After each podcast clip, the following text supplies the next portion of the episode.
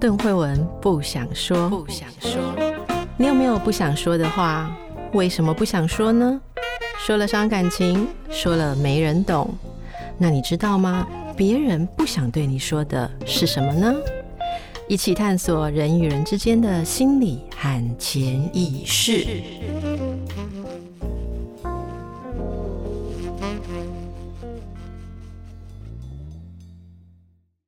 大家好，神话人生的时间又到了。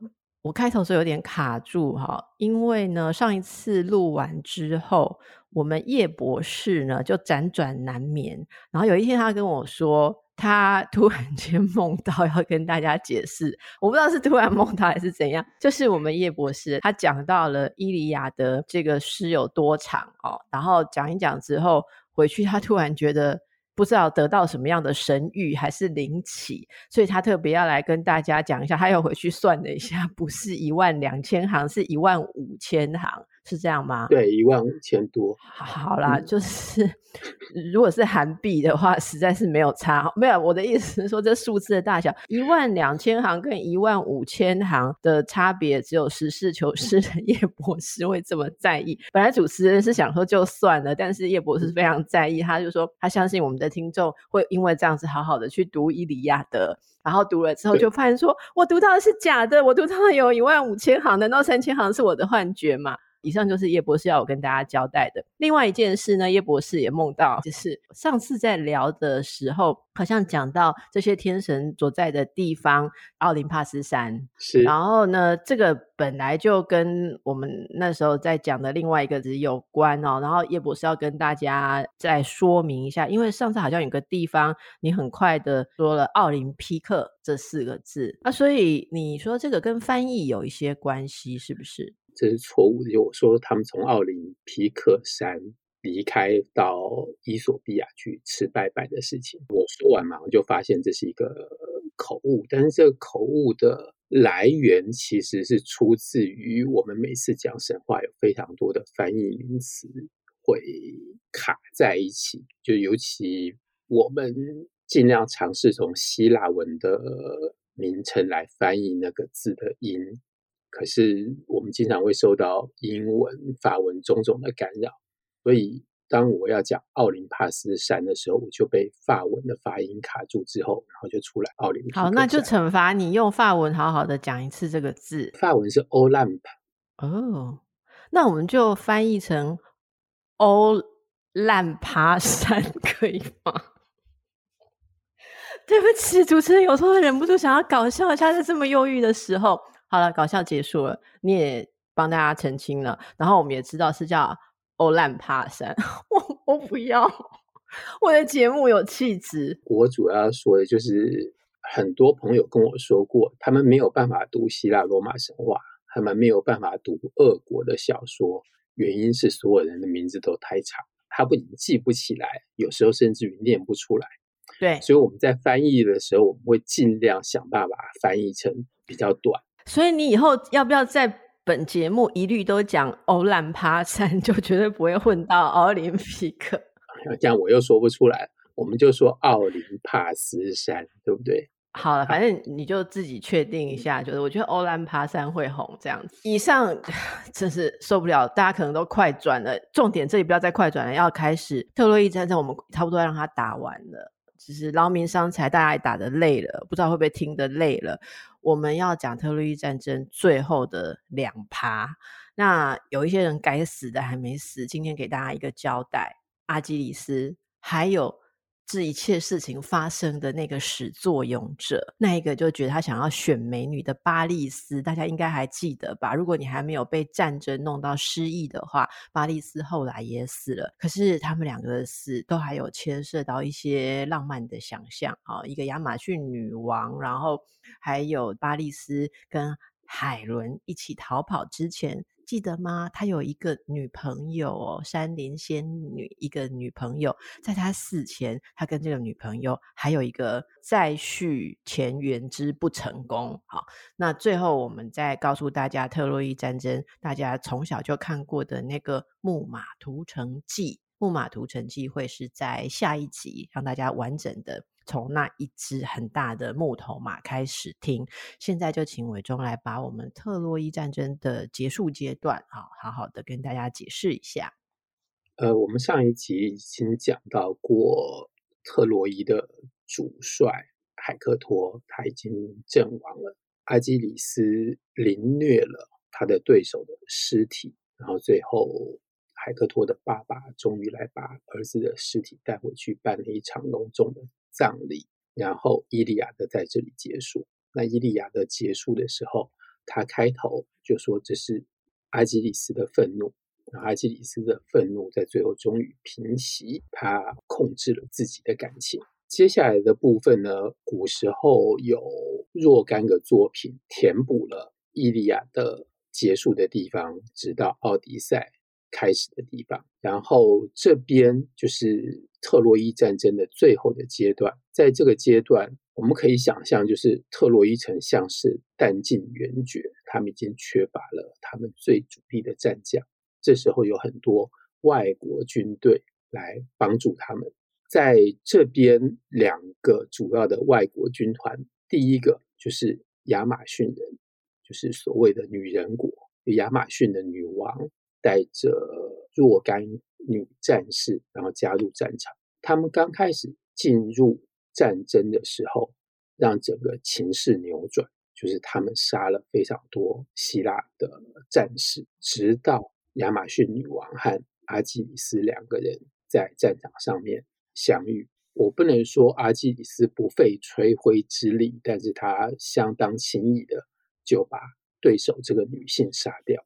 啊，在这边有一个很特殊，我一直没有办法理解的情节。这个故事我一直没有办法理解，就是为什么女人国会在这个时候加入到特洛伊战争里面。然后接下来就是当女王从马上面掉下来，跌落在地上之后，阿基里斯把他的头盔拔下来。他一开始就已经知道这是一个女性，甚至于他杀掉女王的时候，他的矛是刺进他的乳房，刺进他的右边的胸部。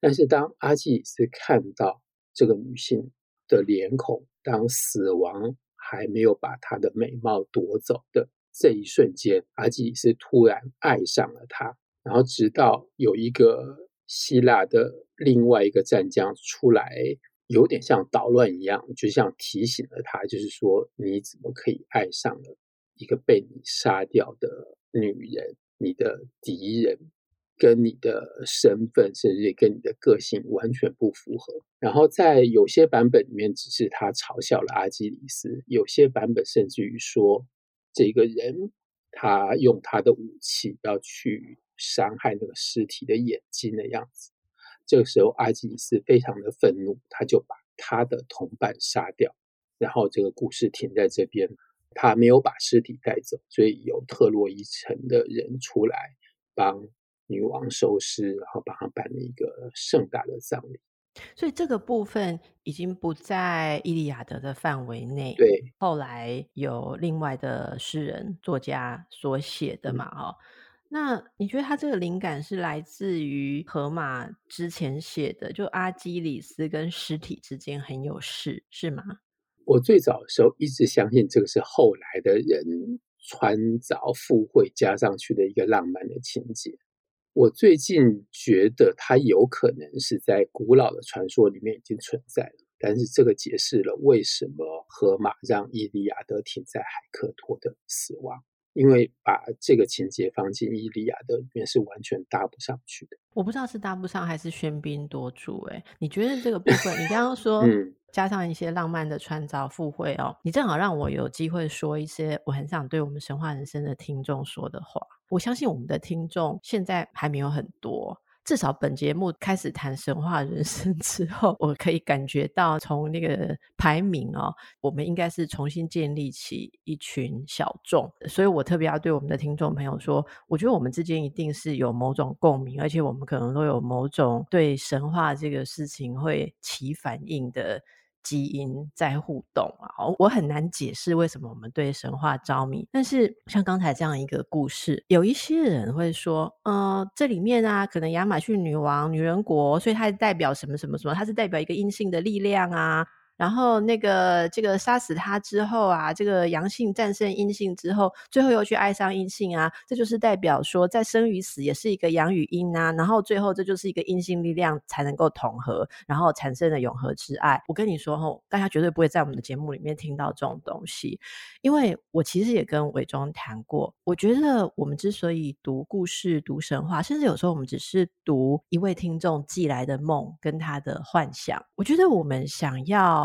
不管是文学，或是神话学，甚至心理学，我们希望的是让人更能够感动，更能够理解。我从来不想做的就是把一个有神秘或是浪漫色彩的东西拆解掉，变成一些螺丝钉跟乐高片掉在地上，然后每一个人都觉得我把它按照这样子的方式组起来，它就会是原来的东西。那么。就没有诗意。我一直在寻找，我要讲这段话之前，我一直在寻找说，我们想要做的这件事情是什么？我觉得那是一个诗意。呃，因此有一些知音听众朋友们，你们留言说，本来讨厌希腊 神话故事，本来看不懂希腊罗马神话故事，可是竟然在这些我们两个的异语当中哦，开始觉得说，他有自己看神话的兴味跟角度，然后觉得看起来。甚至会为之感动，然后有自己的情感流动。我想这就是我们想要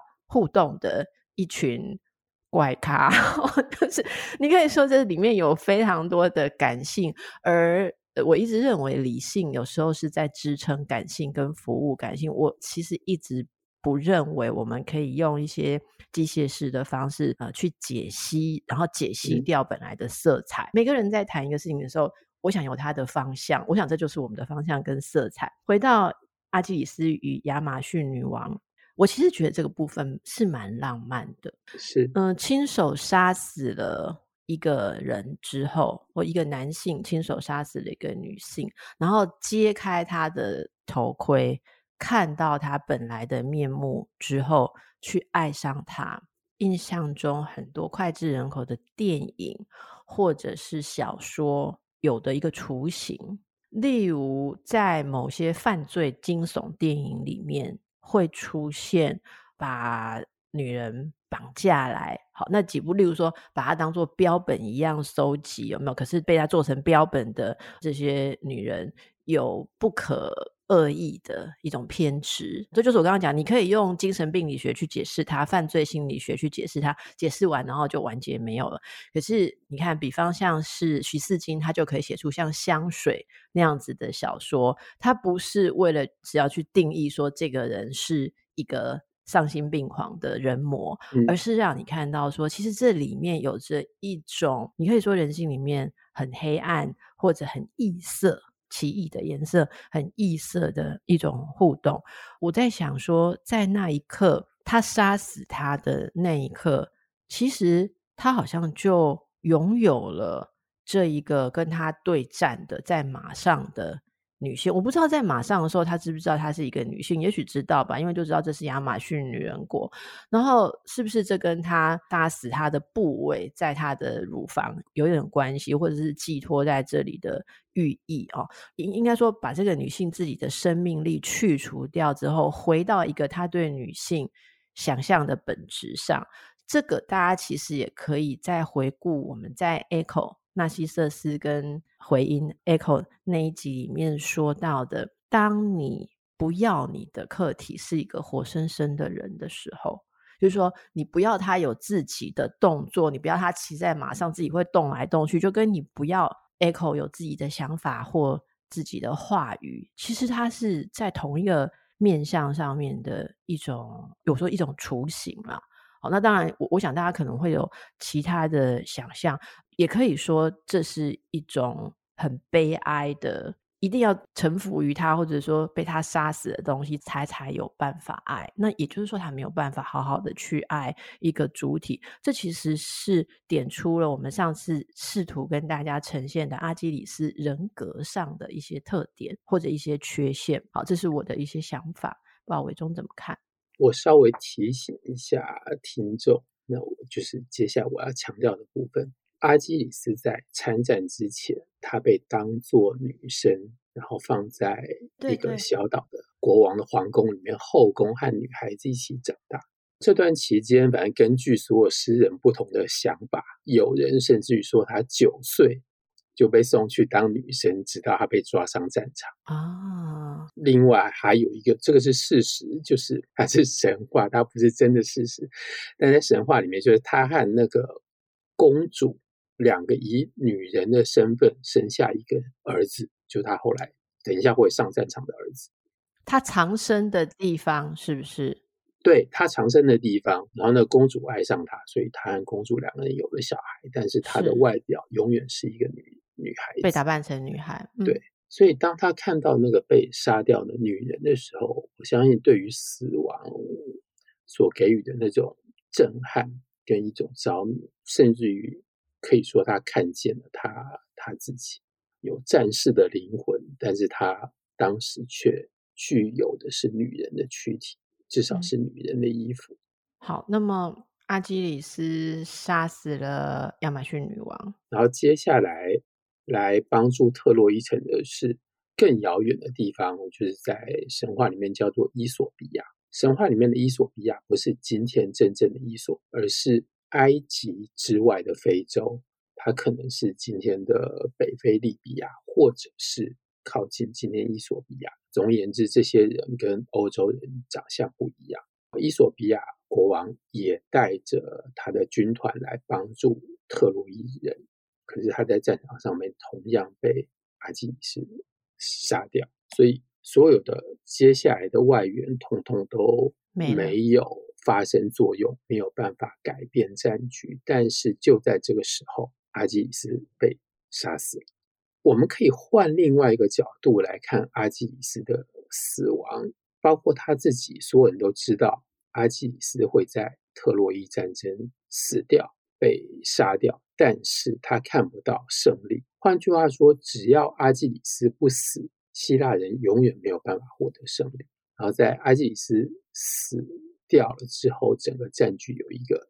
很大的转变。那阿基里斯的死，当然就是巴利斯他射了一支箭。那在神话里面就讲，这个箭他射出去之后，最后这个箭刺到阿基里斯的脚跟的那一段飞行的过程，是阿波罗拿着箭飞过去，然后让箭射进阿基里斯的身上。所以有些神话的版本甚至于说那支箭是阿波罗自己射。还有一个更奇怪的。也是最奇怪的一个神话版本，说阿基里斯爱上了一个特洛伊的公主。这些所有的爱情的浪漫故事，通都没有进入到《伊利亚的》里面。这个版本说阿基里斯爱上了特洛伊的公主，然后就说背叛好了，他决定反过来帮特洛伊城打退希腊大军。但是在他们要约会的地方是阿波罗的。神殿，然后巴利斯躲在阿波罗的神像的后面，射了一支箭，把阿基里斯杀死。所以这个神话来解释，就是为什么阿波罗跟巴利斯两人可以合作把阿基里斯杀掉。那阿基里斯杀掉之后，有新的神谕出来，然后整个战局就改观。我帮大家把刚才伟忠讲的这个再摘要一下啊、哦。回顾阿基里斯将要上战场之前的命运，好，就是他的母亲、父母就知道了他的命运，他会战死，而且他是没有看到胜利。我觉得这个希腊神话里面在讲一个人的命运的时候，常常有一点点像是谜语，你要能够去看到这些文字里面暗藏的讯息。好，他说他会他将战死，然后他没有看到胜利，意思就是他死了之后才会胜利嘛。这一点点的推演，就是整个戏剧性的张力吧。好，在某个地方会突然间明朗起来。总之，他后来是被巴利斯射出的箭，不管有没有经过阿波罗的神柱射死了。所以阿基里斯这位跟尸体一直很有事的情绪管理有瑕疵的英雄，在我们之前对他的一些体会当中，他就拜拜了。这些所有的作家创造附会里面，好像没有，我没有找到有人写。那那个一直想要阻止他死在战场上的他的妈妈，是不是值得像安卓马克那样 被写成一出剧？但好像没有，对不对？没有，你想他的母亲会是什么样的状态？就是拼了命的想要阻止这个所谓的命运，这又回到我们上次谈的那个主题，嗯、但最后还是如此。你想它会是什么状态？所谓的命运，就是我们永远不知道那一刻什么时候会到。就在那一刻到来之前，神话里面就是所有的神都试图按照自己的意愿来干预人间的事情。但是当命运的那一刻到来之后，所有人通通都不能够动，就是让这件事情发生。所以他能够在这个命运的存在之下，为了与之对立，或者说想要扭转它，是为他而战的这一切意义，也就画上终点了。是，所以接下来阿基里斯的儿子被找来上战场，然后阿基里斯的妈妈，也就是这个小孩的阿妈，那阿妈就开始照顾他的孙子。哦，他很经典哎。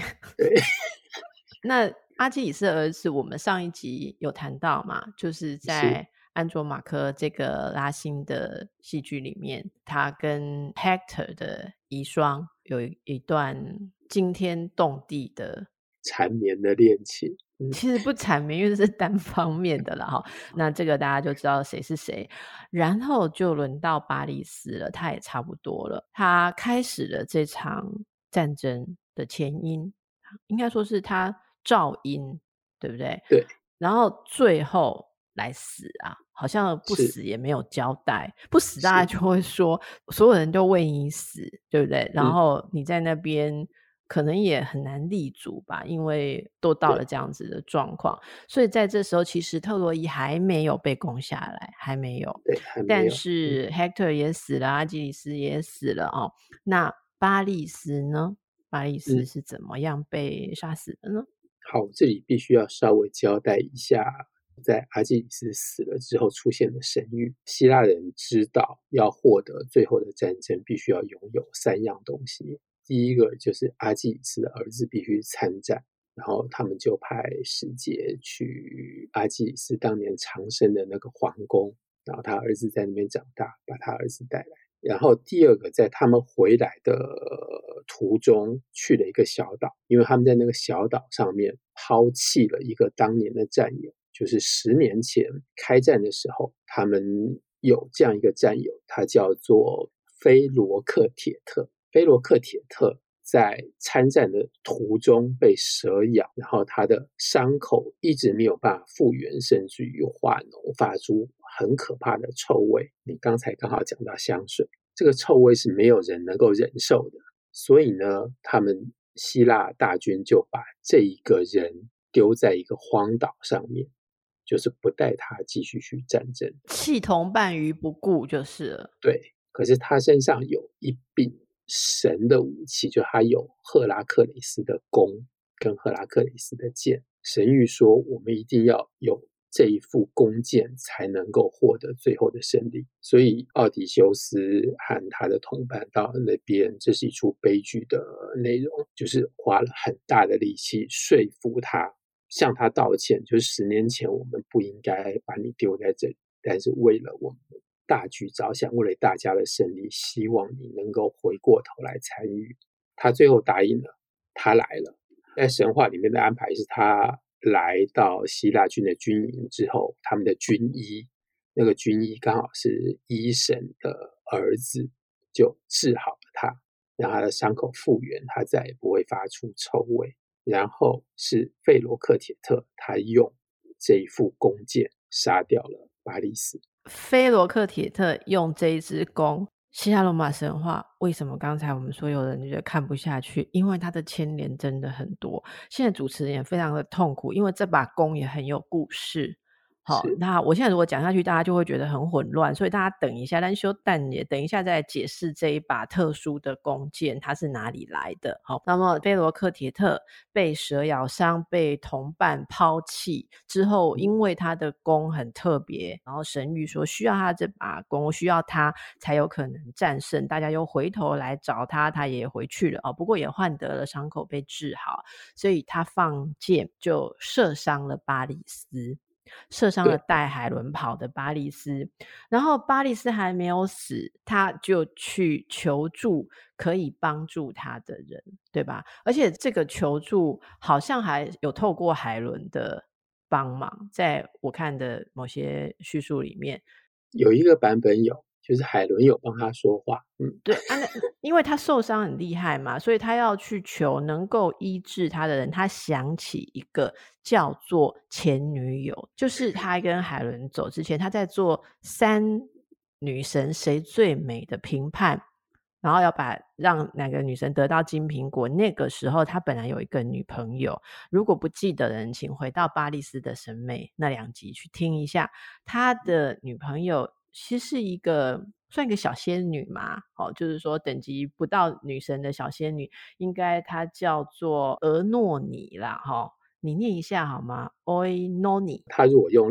希腊文念是 Oinone。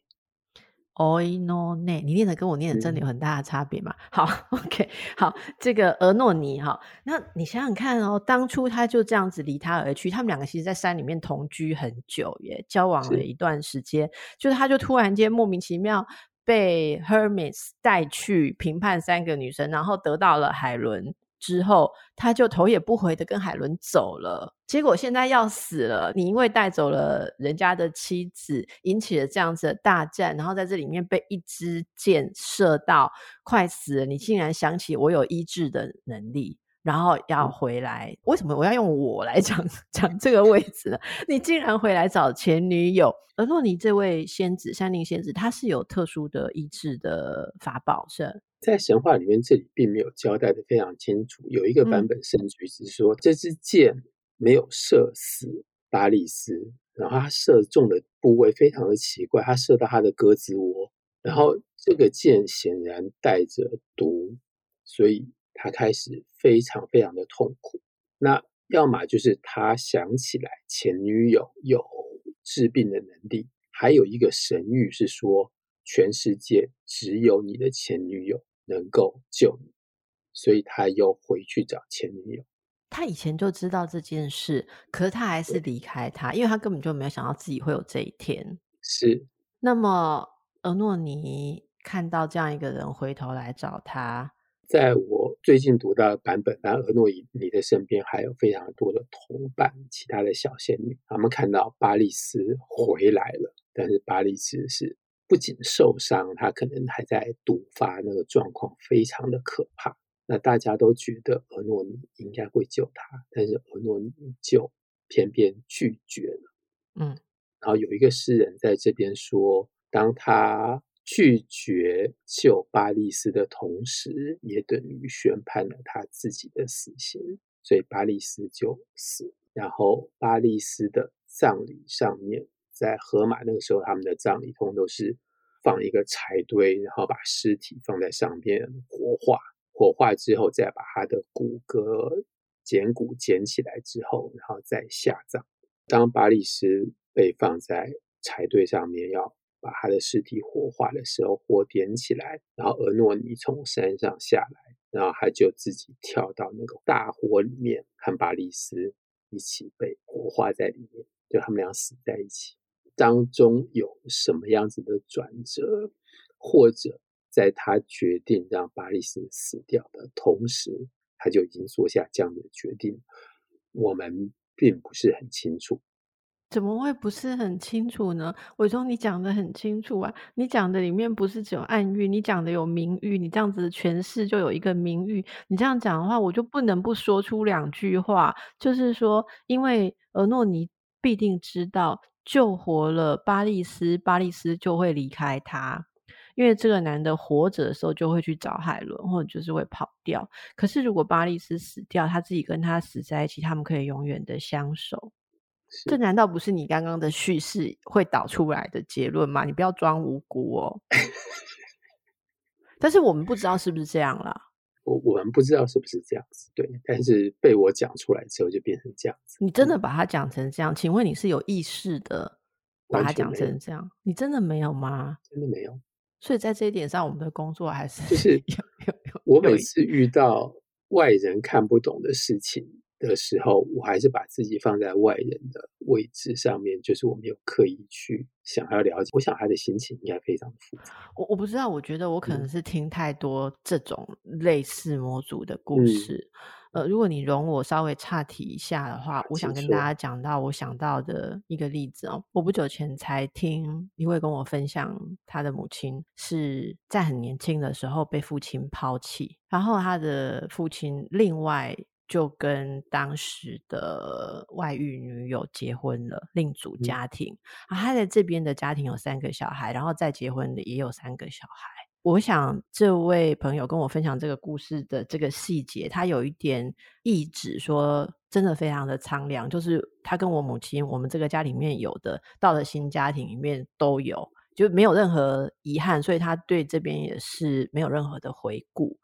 可是他们所在的地方是一个民风淳朴的农村的小镇，所以呢，这位母亲一直有一个心愿。这心愿是怎么来的？因为在那个农村，离了婚的女人也还是被当做这个人的太太。反正你娶过这个女人，她就都是你太太了啦。那虽然她后来跟新的太太结婚，他们就搬到城里面去住，可是，在农村，也就是在老家，仍然是这个下堂妻跟她的公公婆婆啊、叔侄生活在一起哦，所以大家也都没有觉得你。你是我儿子的下堂妻，我儿子娶别人走了，所以你就不是我们的家人。其实他就是被当作大房，虽然是已经已经是现代的故事，他们有离婚再婚，但是后来再婚生的小孩子还是叫他大娘。叫照习俗叫他大娘，他后来娶的妻妻子是明媒正娶，并不是纳妾哦。不，我现在我讲的故事是发生在现在，不是在古代纳妾的那个时候，所以这还是大娘。所以按照他们当地的习俗，如果分享这个故事的人的妈妈还有那位爸爸后来的妻子，他们死了之后会怎么葬？你知道吗？伟忠，你知道那个习俗会是怎样吗？就他还是要跟前妻葬在一起。No，两个都是他太太。哎，我就跟你讲，后面是明媒正娶啊，不然你要人家服侍他一辈子之后要去睡哪里？嗯，所以他的坟已经预留的的那个坟是中间将会是他爸爸的位置，一边躺他妈妈，一边躺他爸爸后来娶的女的。就大家都知道会这样，也没有人 argue。后来的太太也没有意见，呃，他妈妈也没有意见，家人也没有意见，他爸爸也没有意见。后来他爸爸先过世了，然后我听到这个故事的时候，这位母亲很健朗，九十几岁活着。可是呢，这位母亲及母亲的孩子们都有一个共同的心愿，希望他妈妈比那个后来的太太先死。好，我为什么会听到这个故事？因为这个女儿跟我讲过的故事的时候，她觉得非常的愧疚。他非常希望他妈妈可以享受几年单独跟他爸爸躺在墓穴里的时光，就终于有个几年是不用跟那个女人血儿爸爸。可是他觉得说，身为一个女儿，我竟然希望我妈比那个女的先死，怎么可以有女儿希望自己的妈妈先死？这个念头很折磨他。可是他妈妈知道之后，就安慰他说：“你的想法很正确，因为这个跟我真的是完全符合的心愿。你如果有去祈求、有去拜拜，一定要帮我求。这样好。那我听到这个故事的时候，他问我说。”他应不应该改变他的想法，或者说他应该不该劝他妈妈改变这样的想法？他担心他妈妈抱着这样的信念，会不会人慢慢的变老，不希望自己活下去，然后真的就会出什么事情？所以他是带着这样子种种的疑虑。可是我听到之后，我我真的不知道要跟他说什么，也就是我刚刚讲的，很难去拆解这个东西。你可以说他就是一个很执着的心愿，就是他说我们都了解。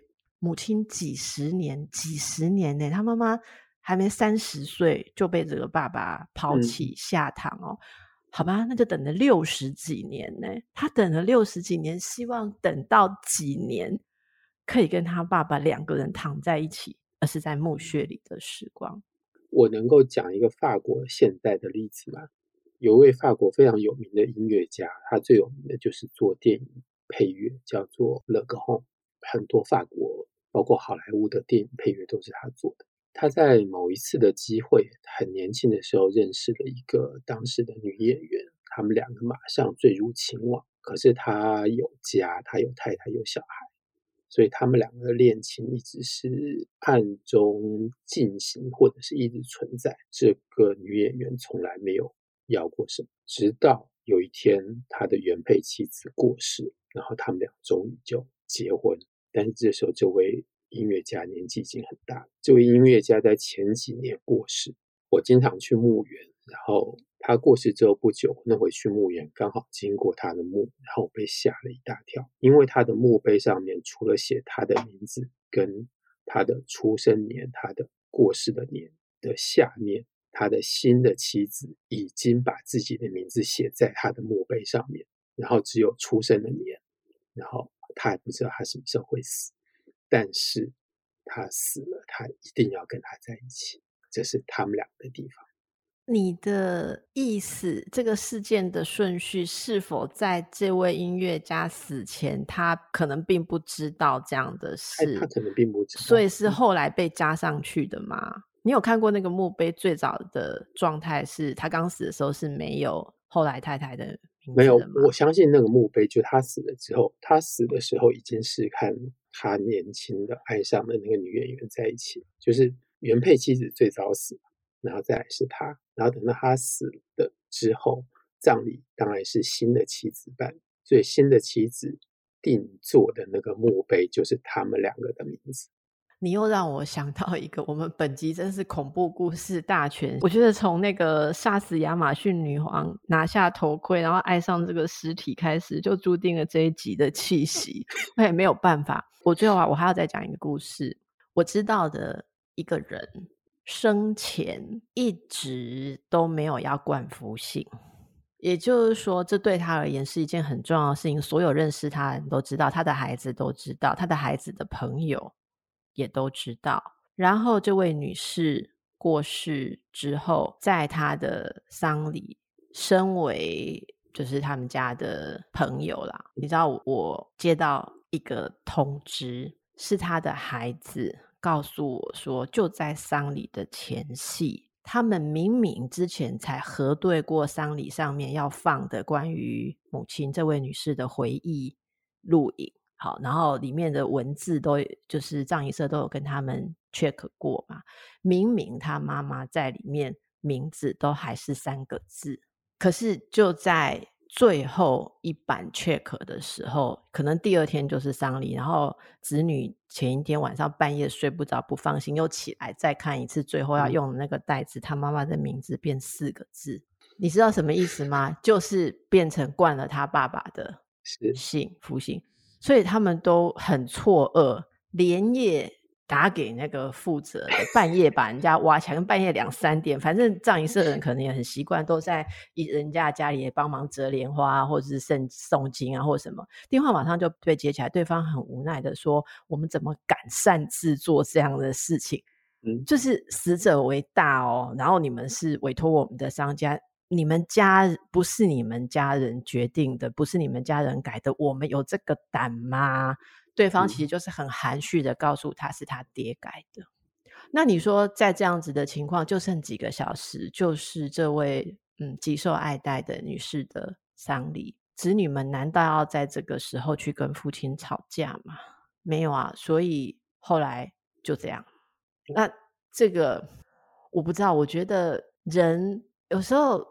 有人会讲婚姻或者是爱情里面，他当然的誓约是很神圣的，就像海伦这一整个系列，伟东之前我们跟星云也讨论过，那个誓约被当作是神圣的，甚至要这么多人用性命去维护。可是，在某种程度上，真的是对个人一个很大的占有。或是对一个人的自由很大的占有，然后甚至活着不行的话，那因为如果有婚姻这件事情的话，死了其实还有很多事情可以做。这是不是让我们在听到把亚马逊女王杀死之后才爱上她？占有跟归属感，这经常是一体的两面。怎么说？比方说，像我刚才举的那个例子，我觉得那是一种透过归属感来表达他的占有。那你后来举的这个，突然间多出来一个夫姓变成四个字，那像是一种用占有的表示来传达他说不出来的归属感。你是说那个丈夫吗？是，留待大家去想象了哈。我们会联想到这些故事，我再帮大家回来一下我们的轨道。好，我们现在的轨道上面就是巴利斯被弓箭射伤了之后，回去找他的前女友俄诺尼，但是俄诺尼并不答应救活他。你们觉得他对他无情了吗？好，就是俄诺尼对巴利斯无情了吗？那但是在巴利斯死亡的时候。他又扑身到火堆上，跟他一起。我们今天有一点点那种孤独感、孤单感哦。好，既然这样孤单，我们就把孤单、孤独的事情一并讲讲好了啦。好，看下一集会不会阳光一点？就是那把弓箭。我们从刚刚跟大家说的这个被蛇咬到、被希腊大军抛下的菲罗克铁特拥有的那把弓箭，其实是我们介绍过的人的弓箭，是是英雄赫拉克雷斯的弓箭。这把弓箭，呃，应该是陪他完成了很多困难的任务吧？是，然后一般也都说，就是天神是火神为他打造的弓箭。嗯嗯，那我相信在他生前应该还有一个特殊的这柄弓的特征，就是可能只有他有力气把这个弓拉开，所以那把弓对一般人来说是没有用。那这把弓为什么后来会给了这一位菲罗克铁特呢？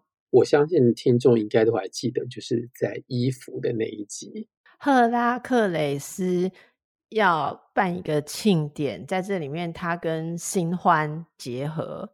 然后他回去找前妻拿一件以前的 CP 楼 就那集我们也有讨论啦。回去找前妻拿衣服，结果这衣服是有毒的，因为他的那位前妻好像也是在无知的状况下拿了被赫拉克雷斯杀死的人给的东西嘛。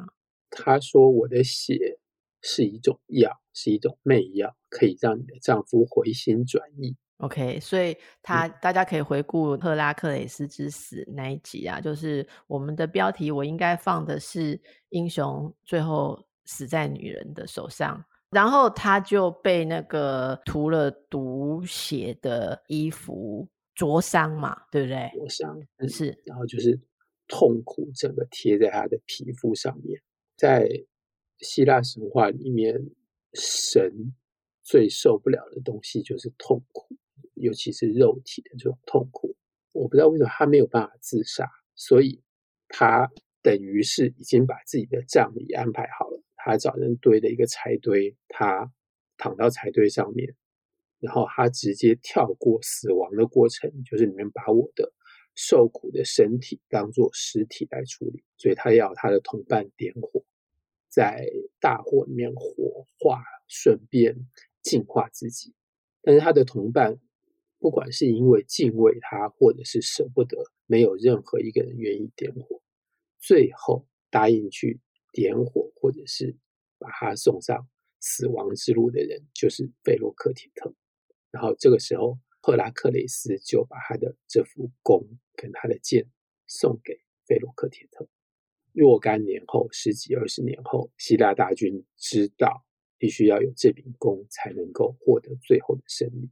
所以他们把费罗克铁特找回来，然后费罗克铁特的剑伤了巴里斯，然后巴里斯最后也是毒发而死。所以这个故事的三个阶段的两头都有一个前妻跟前女友，然后不管一边是造成赫拉克雷特中毒的原因，然后另外一边是巴里斯中毒，但是他不愿意救他。所以，在这个故事的三个阶段，我们甚至于可以从孤独的观点来看他们。前后两个，他们是面临死亡的孤独。赫拉克雷斯面临的死亡的孤独，是他想要死，但是他没有办法死。他受不了人间，他受不了身体的痛苦，但是他没有办法离开他的生命。在最后面呢，是巴利斯，他想要活下去，他想要把。他的生命继续延续下去，但是在这个痛苦当中，他知道他的毒他身上的毒一点一滴的在侵蚀他的生命，但是在这个时候能够救他的人不愿意救他。然后中间有一个更具体确定的一个孤独，是菲罗克铁特，他因为他的伤口，因为他的伤口无法愈合所发出的臭味，让所有的人都抛弃他，没有人愿意理他。他曾经在一个真正的孤独，在荒岛上面活了十年，最后才重新回到人间。哇，真的非常的孤独，我该怎么办呢？因为这一集差不多要结束，可是伟忠，你最后又挖出了一些 问题啦，好吧？我相信你可以在很短的时间之内把它们重组起来。我尽快，这一集已经累积了太多的尸体，我一定要尽快。就是赫拉克雷斯，虽然说是。他给弓箭，这个弓箭跟他穿上前妻给他的那个有毒的衣服，应该照理来讲是两个物件啦。哈，可是透过赫拉克雷斯来媒介的时候，我们其实，在意象上也可以感觉说，最后巴利斯被毒到的，他中的那个弓箭的毒，其实因为那是赫拉克勒斯的弓嘛，弓箭，所以其实那个毒也可以说是一个背叛前妻。而遭到的某种毒啦，就是我用另外一种讲法重复伟忠刚刚说的，就是巴利斯跟赫拉克勒斯都背叛了他们的前面的女人，然后最后其实这个毒都侵蚀了他们。透过这个弓箭，这个弓箭没有实质的毒附在上面，但是其实是有意义上的东西重复过来。好，这让我们想到一件事。赫拉克勒斯中毒，没有人要帮他点火自焚。其实大家在我们的 Podcast 节目里面有另外一集下载量非常非常多的，叫做安乐死。嗯、我当然不能说古希腊就有安乐死的概念，大家会觉得我真的疯了。可是你刚刚讲到这个时候，我突然想到我们在讨论那些内容的时候，其实对于这个点这个火。就是帮一个人解脱他的痛苦，你知道有多少的争论吗？很多人是，当然是不愿意做这样的事情，不愿意做这样的事情，不是只有出于对生命的喜好跟坚持哦。其实大家如果喜欢我们的节目，你可以滑滑手指头。另外有一集就是叫做安乐死啊，那安乐死那一集节目里面，我们听到了反对的人的论点，有一个让我很震撼的论点是。人在受到身体疾病或是痛苦的时候，没有权利提前结束这个痛苦，或者说，你如果要结束痛苦，有一种说法，那时候有一位来宾的说法是说，你可以结束你的痛苦，但是你不能那么样干干净净、痛痛快快，还动用医疗资源、舒舒服服的死。